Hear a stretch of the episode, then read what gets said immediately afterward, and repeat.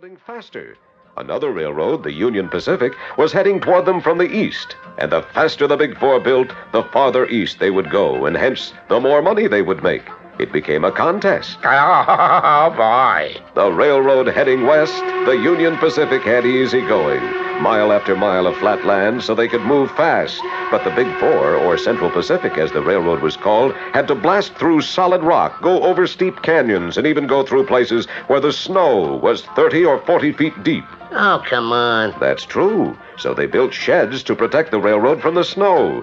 And do you know who did most of the work in the building of the Central Pacific? Uh, uh, their mothers, I bet. Uh, picking up and making the beds and stuff, huh? No, the Chinese. Yeah, that's right. I'd like a railroad to go, please, and a carton of wonton soup. Thousands of Chinese men were brought over from the Canton area, and they endured incredible hardships in order to send a little money home or to save enough to return to China with what seemed to them wealth.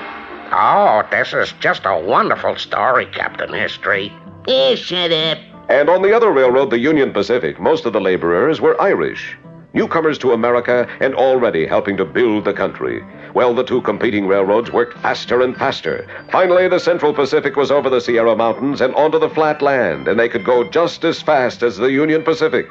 Faster, in fact. It would all be over when the two roads met. Oh, it's getting really exciting, Captain. Eek.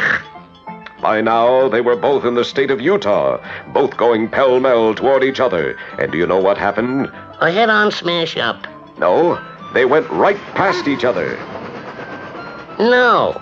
Gosh. That's right, they were in such a rush, they built right on by each other for a few miles, neither side knowing they were paralleling the other. Finally, they spotted each other and straightened it all out. And on May 7th, 1869, the two railroads met and the nation was united by a band of steel. It was the day of the driving of the Golden Spike.